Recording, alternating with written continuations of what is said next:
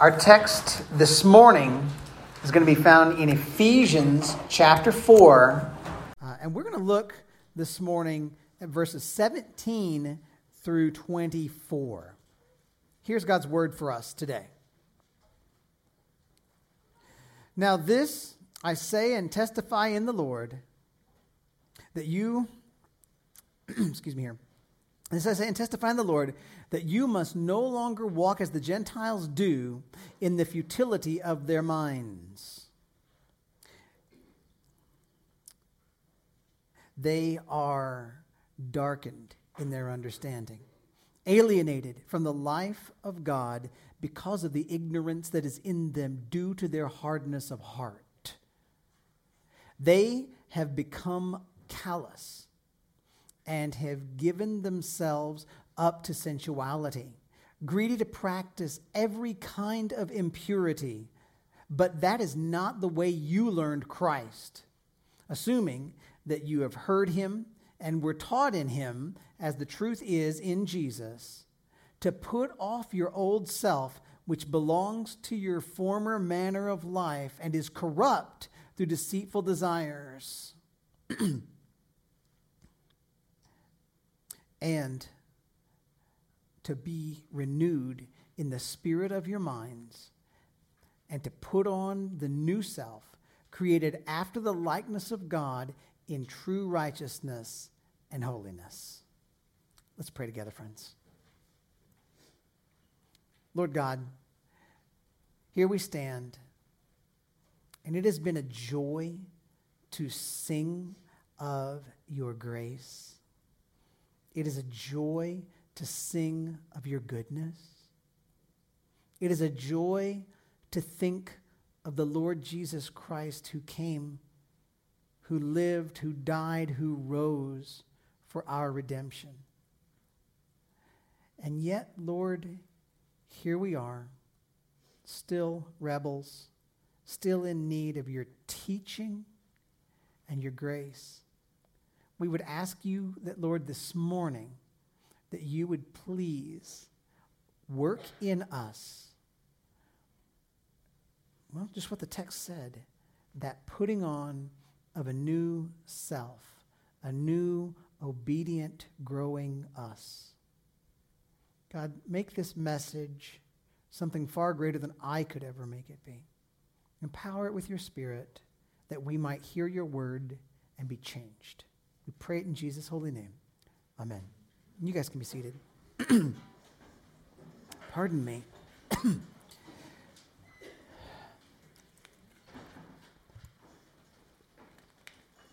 Sometimes, as a parent, I have found myself saying things that do not make any sense given the circumstances.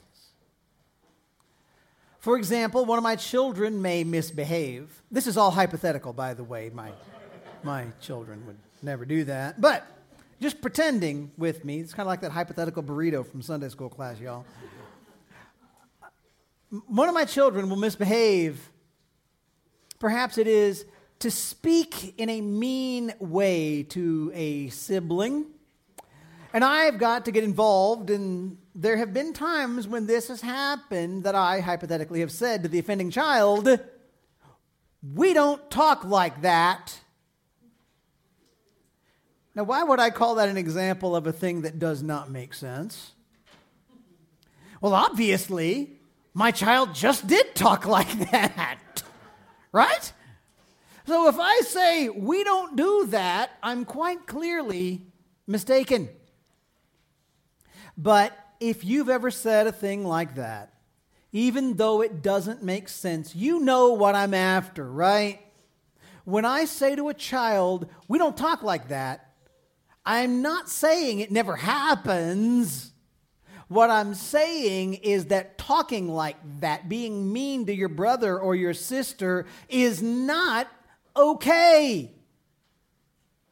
Talking like that is inconsistent with the standard of our family. That's what I'm trying to say. I'm saying cut it out because talking like that is not who we are supposed to be. How about you? Have you ever behaved badly, been caught at it, and said something like, Oh, that's not who I am? Have you ever done a thing? And even as you are doing it, you say to yourself or to someone else, I never do this thing. If so, you understand. What you're suggesting is that your present behavior does not match the reality of your character. But what do you want to say often to a person who behaves in one way and then declares that not to be who they are? I think we often want to remind people that we display who we are by what we do. We want to tell somebody if that's not who you are, don't act like it is.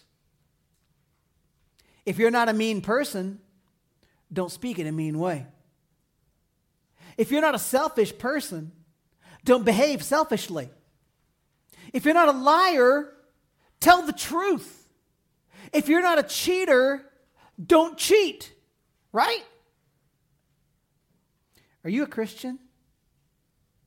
If you say that you are, you are saying that you have already surrendered your life to the lordship of Jesus Christ as you have come to him for faith or for forgiveness in faith. Right? If you are a Christian, God is clear that he has already made you into a new creation, a forgiven child of God. But if you're a Christian, you also know that our lives at present do not always match the reality of what God tells us we now are. You ever have trouble having your life match the reality of your new name in Christ? This morning, we're going to look at a text that reminds us to live out who we truly are in Christ. This text will remind us of who we used to be. It'll remind us of the gospel that changed us and it will call us to put on a life that matches a new identity that we have in Christ. So if you're a note taker, I want you to make room for three main points. There'll be some subpoints. But let's walk through this together, and we're going to hear the call to put on your new self. Put on your new self. And as he said last night, I'm not persecuting Doug when I say put on a new self, it's a different thing. And if you know that Doug's last name is Self, you'll get that joke. Otherwise, you won't, and that's okay. As we get started, though, let's remember where we've been. We have seen the glorious mystery of the gospel in Ephesians 1, 2, and 3. Do you guys remember back so far as when we were teaching through Ephesians 1, 2, and 3? Does that feel like a long time ago? It's been a little while. Well, chapter 4, we started it the new year, and we saw Paul urge us to walk in a manner worthy of the calling to which we've been called. And the first way that we are to walk worthy of the call is to preserve the unity of the local church and to fulfill our calling to serve the church and help the church grow. Now we're going to see Paul shift a little bit, and he's going to call us to put on a character that fits the calling to which we're called. So, our first point this morning, you ready for it, is to break from your past. Point number one break from your past. Look at verse 17. It says, Now this I say and testify in the Lord that you must no longer walk as the Gentiles do in the futility of their minds. We're entering a new section, a new thought for how we walk worthy of the calling. And we need to see right away, friends, that God is letting you and me know that what He's about to say is really important. Look at the language from Paul in verse 17. This I say and testify in the Lord. Paul's hitting you hard here if you can't hear it. This thing is important. This thing comes from Paul, an apostle authorized by God to write God's word. This Paul not only says, but testifies. He's bearing witness to the fact that this is from the Lord. Your ears should perk up. Your Christian heart needs to be ready to obey. And Paul tells the people they must no longer walk as the Gentiles do. And that contrasts with the call to walk worthy of your calling in chapter 4, verse 1. The Ephesians are not to walk like the Gentiles around them. Now, wait a minute. You might say, if you've been paying attention since last year, the Ephesians are Gentiles, right? And in chapter 2, Paul spent 12 verses, verses 11 to 22, to remind us that in Christ, the glorious mystery is there is no longer a division between Jew and Gentile. We are all the saved, one new people in God, the people of Christ. We're not Jews or Gentiles anymore. So, what gives, Paul? Well, in an instance like this, Paul is telling the Ephesians, Gentiles by birth, Gentiles by their ethnicity, not to live according to the Gentile culture that surrounds them. That's what he's after here. Because there were some cultural and societal differences between Jews and their pagan neighbors. By the time of Jesus, the, the, Jews weren't worshiping idols the way the Gentiles were. The Jews weren't participating in some of the evil rituals that were happening in, in and around Ephesus. So Paul is saying, hey, don't act like those guys. Because the Gentiles in and around Ephesus, they participated in idolatry. The evil religions of Ephesus and those surrounding cities, they included temple prostitution. They included sexual immorality as acts of their religious devotion. This was evil stuff.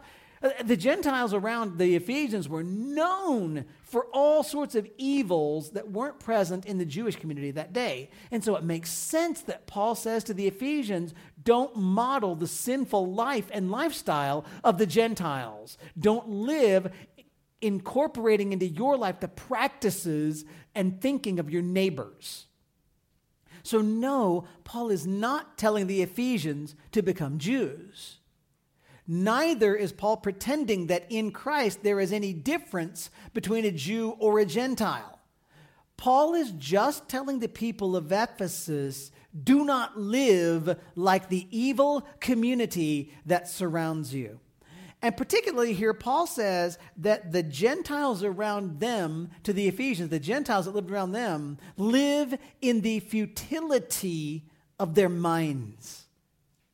There's something in the way that the Gentiles thought or reasoned that was vain, that was empty, that was futile, that was meaningless. It was a dangerous thing. And Paul wants the Ephesian Christians to know they must not allow themselves to adopt the empty, false wisdom of their culture. Back in chapter 2, Paul said the Ephesians, before they were saved, were dead in their sins. Remember that?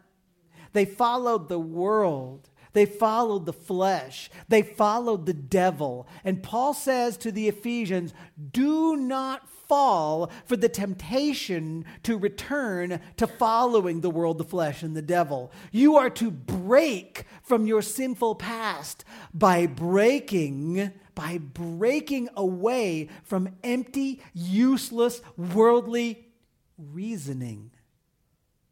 Now, we're going to look further to see how God describes for us the minds and the actions of the lost world around us. But even before we finish this point, I want you to understand this, Christian.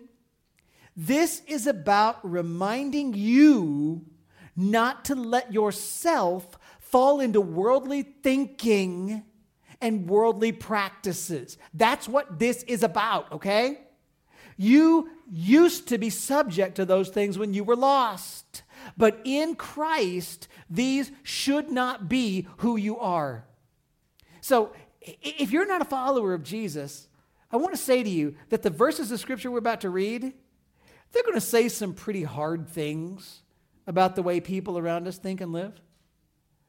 And if you don't yet know Jesus, I want you to let these verses show you how desperately you need God's forgiveness. Let them call you to run to Jesus to find salvation. Now, first, if you wanted to make these subpoints, you can. It's up to you. First, we're going to see that we are to break from our past by breaking away from evil thinking. Break away from your past by breaking away from evil thinking. Look at verse 18. It says, They are darkened in their understanding, alienated from the life of God because of the ignorance that is in them due to their hardness of heart. How's that for a sweet verse? God says to us, and get, get Christians, have your ears perked up here. Sinful people, the unredeemed, are darkened in their thinking.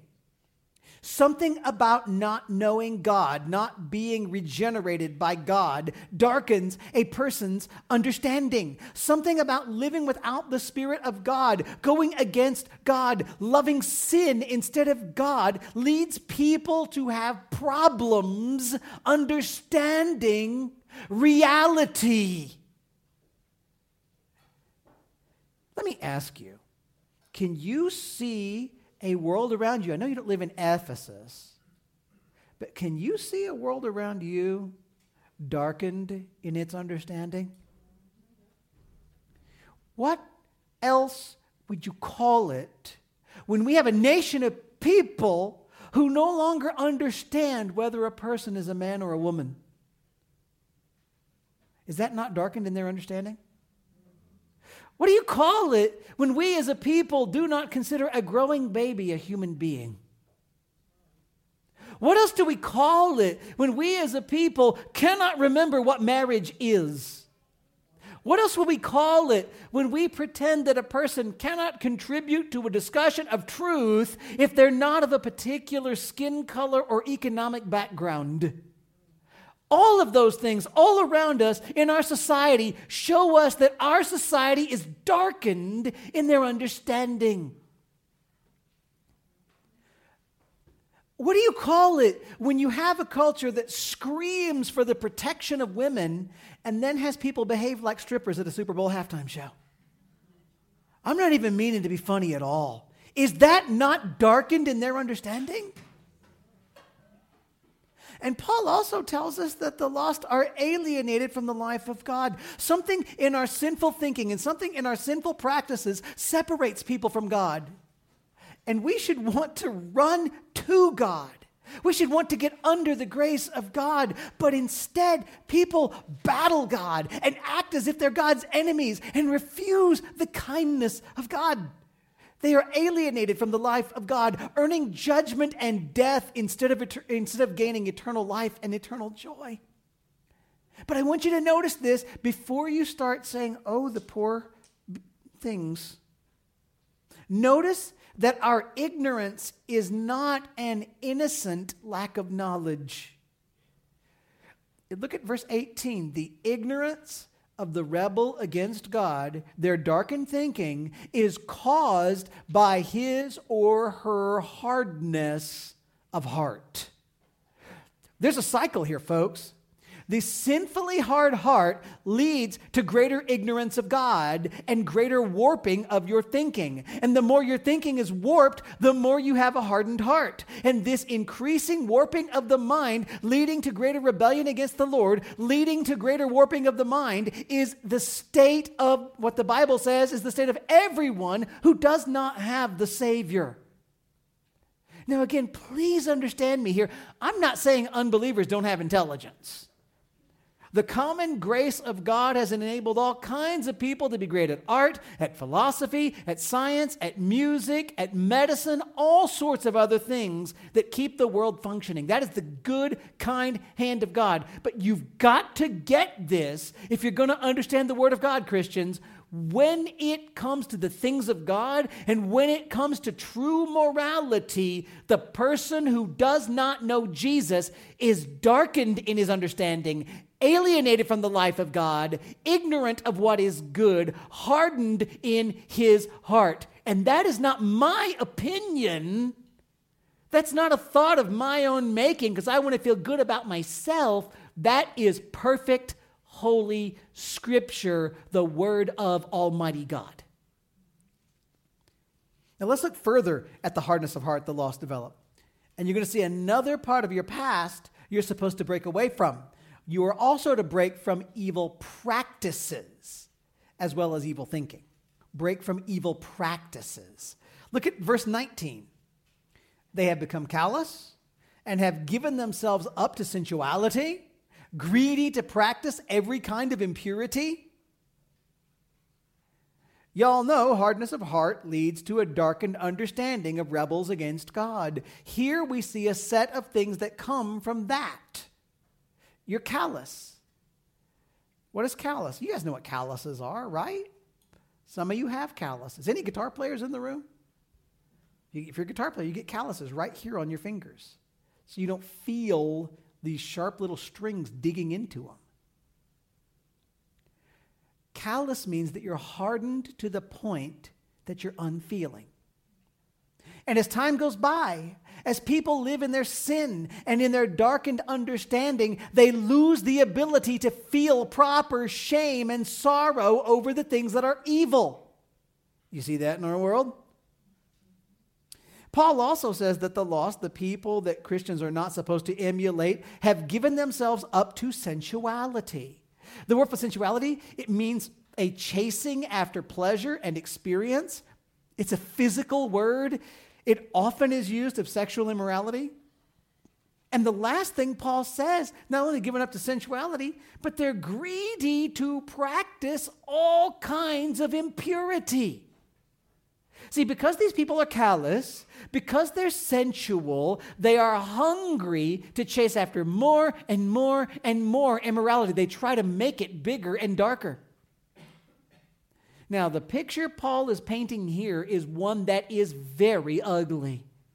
The person who opposes God is darkened in his or her thinking, and that darkness in heart and in, it, it, dark, darkness in their mind leads to a hardening of their heart, and the hardening of the heart leads to greater darkness in thought and greater embracing and chasing after more immorality. And in case you think this is a one time occurrence in Scripture, this looks a great deal like what you see in Romans chapter 1. I want you to flip there because I'm going to read a section of that, and I just want you to see it with your eyes. Romans chapter 1, starting around verse 18.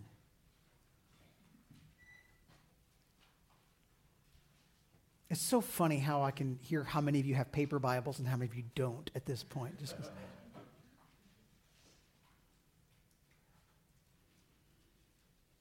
have you found it, Romans 1? It's only a couple books to the left. Look at verse 18. For the wrath of God is revealed from heaven against all ungodliness and unrighteousness of men, who by their unrighteousness suppress the truth. Sound familiar? For what can be known about God is plain to them because God has shown it to them. For his invisible attributes, namely his eternal power and divine nature, have been clearly perceived ever since the creation of the world in the things that have been made, so they are without excuse. Does the sinner have an excuse? No.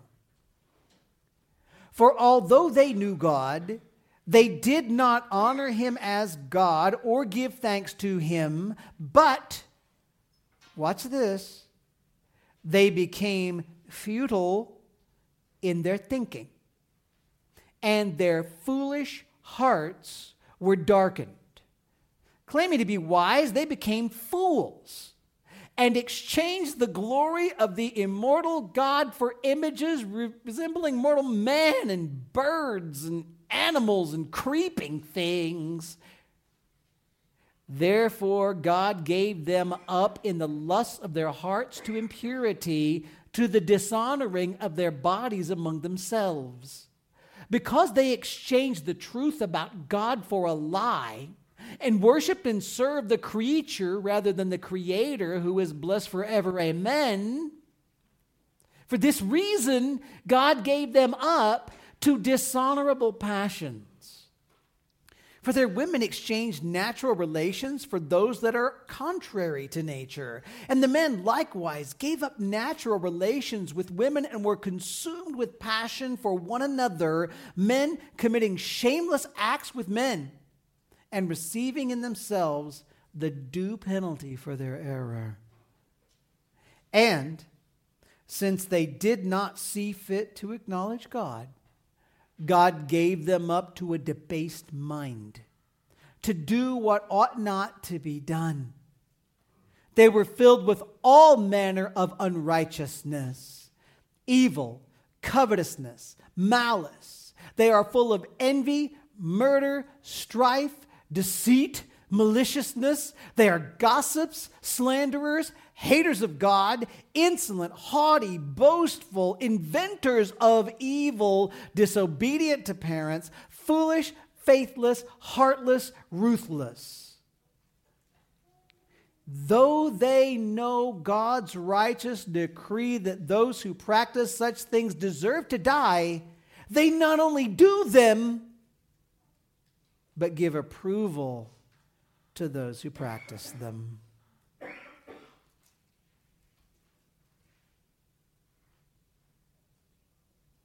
That's an ugly picture, wouldn't you say?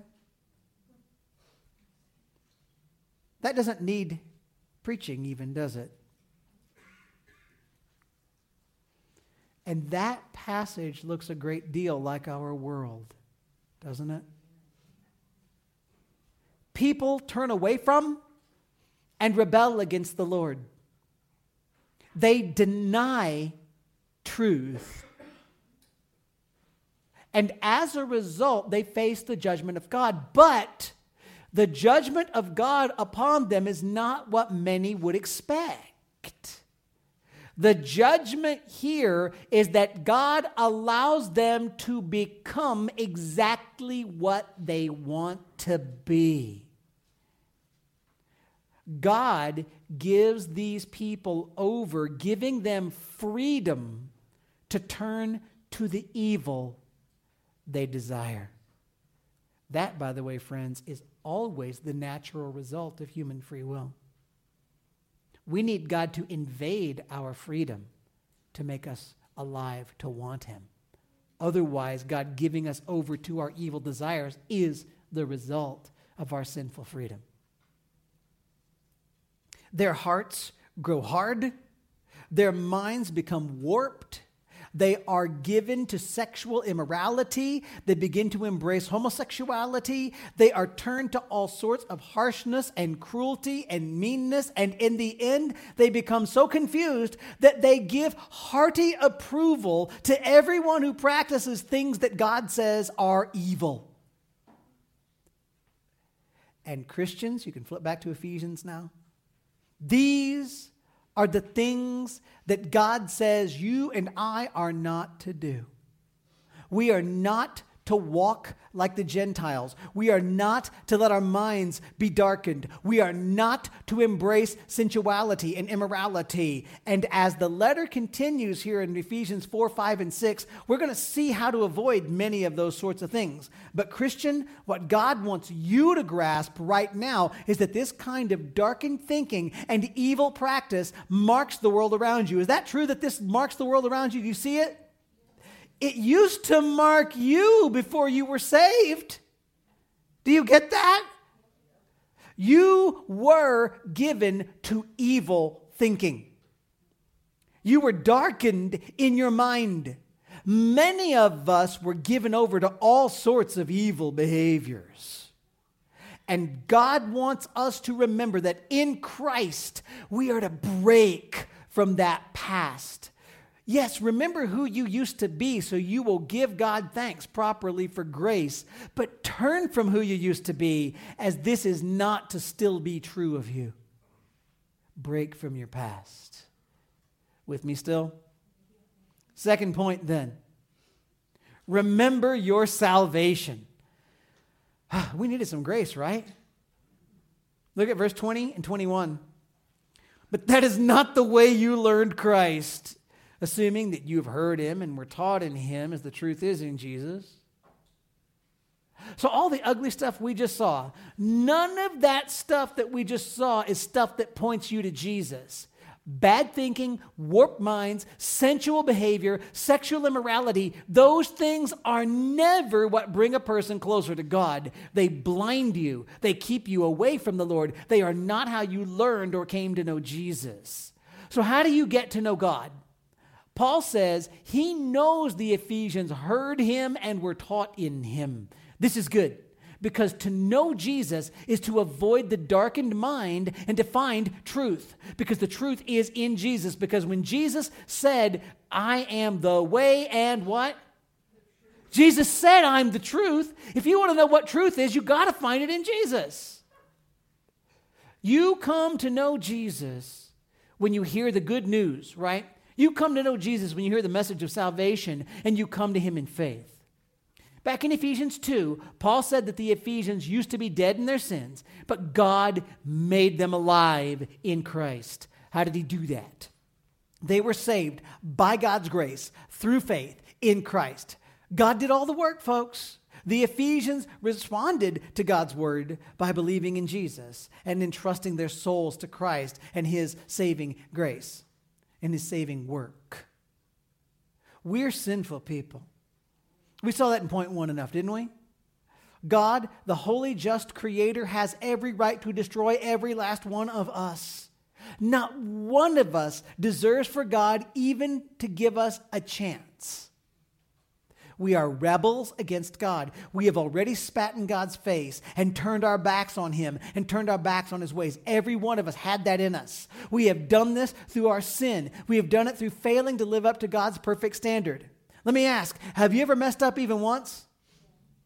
If so, you have fallen infinitely short of God's perfection. And that is enough to earn us a forever death sentence.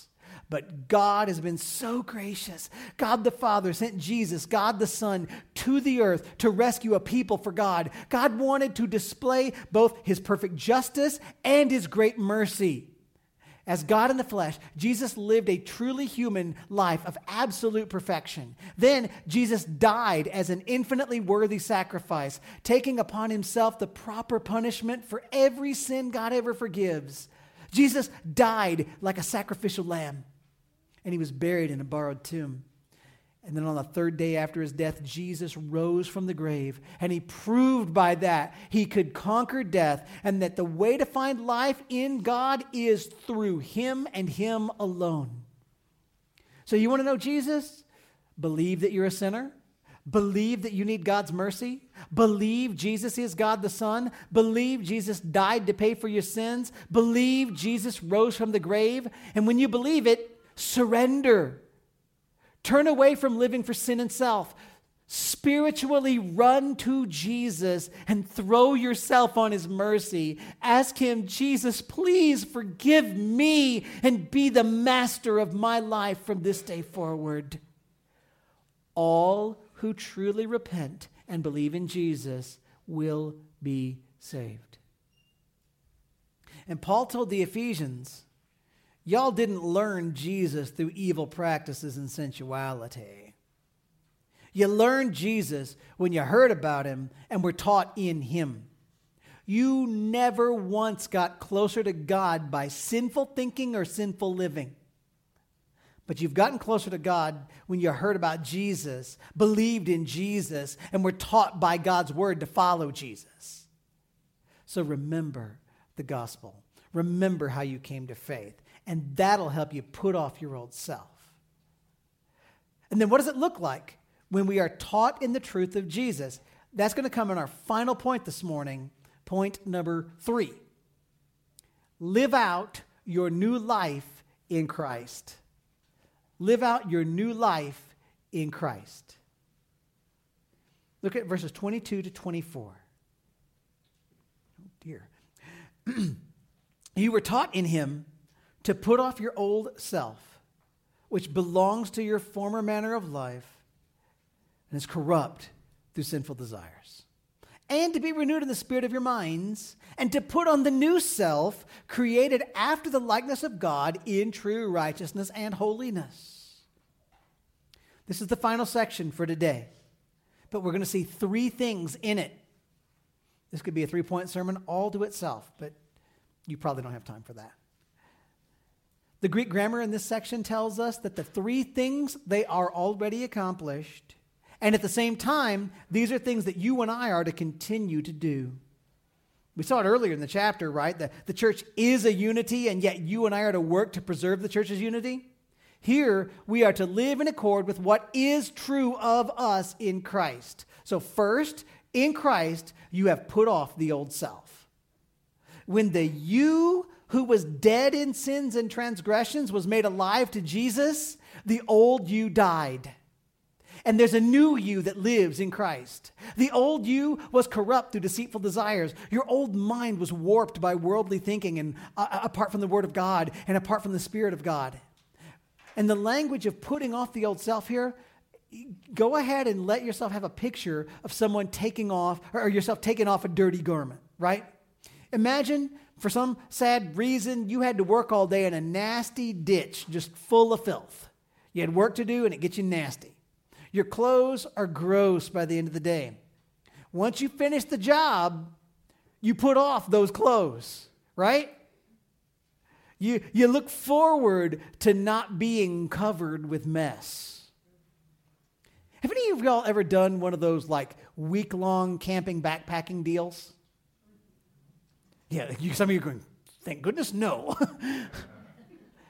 I, I, remember doing one one time, and man, we were we were in the lakes, and we were rock climbing, and we were rappelling, and we were hiking somewhere like eight eight miles a day, sometimes twelve miles in, in a day, and we'd set up our, our, our camp, and we'd do it again, and we would do a ropes course, and we'd all this kind of stuff, and we were outside. We spent a whole week in Illinois July weather. So I'm, I'm, I remember us walking back to the like the place where we started from, and it was a 98 degree day with like 75% humidity, heat index of 115. That's nasty. And we'd been in woods, and there were bugs, and there were ticks, and there were things biting us. And you know what we got to do when we got done? We got to go to the shower. That's the best shower. I, it was just a glorious, glorious experience to have that shower. We didn't have hot water. We did not need it. We did not care. It was a glorious moment. It was good to put off those nasty, nasty jeans we'd been wearing and to be clean. God says that when we came to Christ, we put off our old selves. And he's reminding us that you want to continue to live putting off the old self. You don't want to put your dirty clothes back on.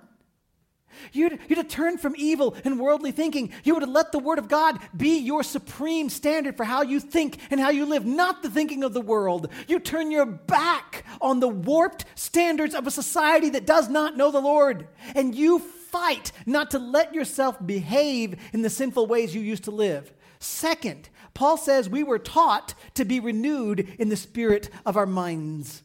Your mind, again, my mind, we were corrupt apart from Christ. And when we came to faith, God gave us new minds, changed minds, minds not warped like your mind used to be. And now that we're believers, we are to regularly fight to continue to have your mind renewed. And how do you do it? You stop filling your mind with the rationale of the world around you. You must not let yourself think like the world. You stop embracing the standards that society says, oh, that's normal. You stop mentally letting yourself end up on what the lost claim to be the right side of history.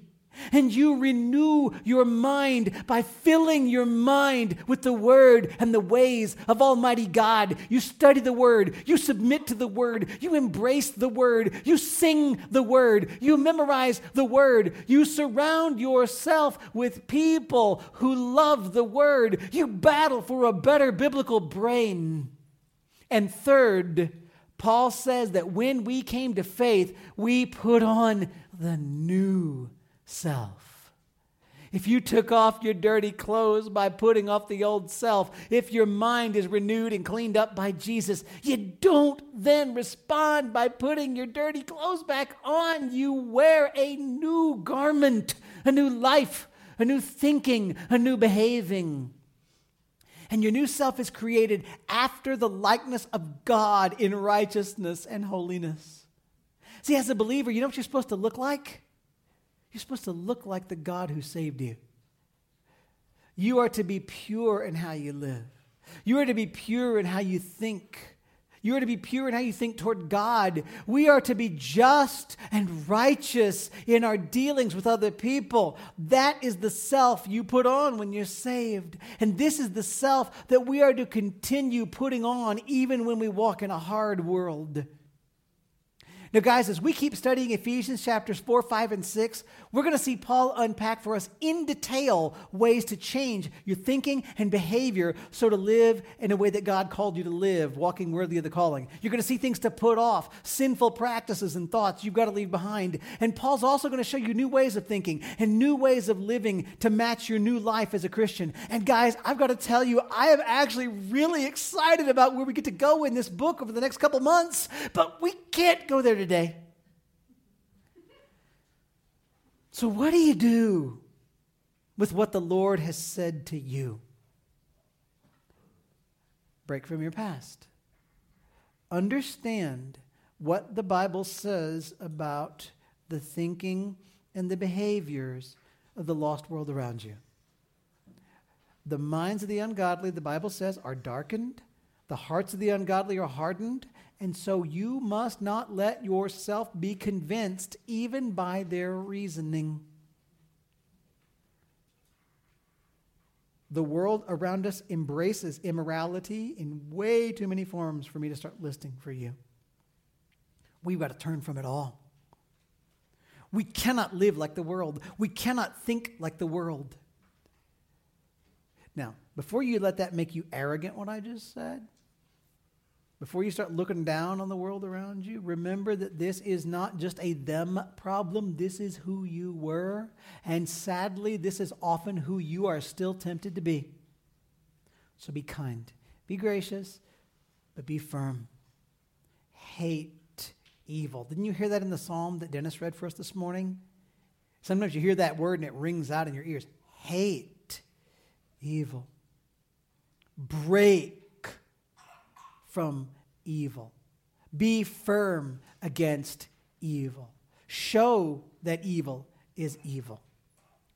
Let, let not the evil that used to define your thinking and living continue to define you. And remember the gospel. The only thing that got you out of a darkened mind and a hard heart and sinful practices is the grace of God in the person and work of Jesus Christ. So thank Jesus and worship Jesus and let the gospel remind you how much you want to live for Jesus. And Christians, live out your new life in Christ. Keep putting off your old self. Keep renewing your mind in the Word of God with the practices that honor the Lord. Keep putting on the new self in thought, in action, in holiness and righteousness. The battle is hard, but Christian, remember, Christ has already changed you. And remember that when you were saved, you told Jesus you would follow him with every last part of your life. Remember when you were baptized, when you were lowered into the water and raised up out of the water, you declared that to the Lord and to everyone watching that you died and a new you lives. Pray to live and fight to be the person God has already declared you to be. And if you don't yet know Jesus, I urge you turn away from worldly thinking embrace Jesus and find salvation. You cannot be right with God in any other way. So why not surrender to Jesus and find new life in Jesus today? Let's pray together, friends.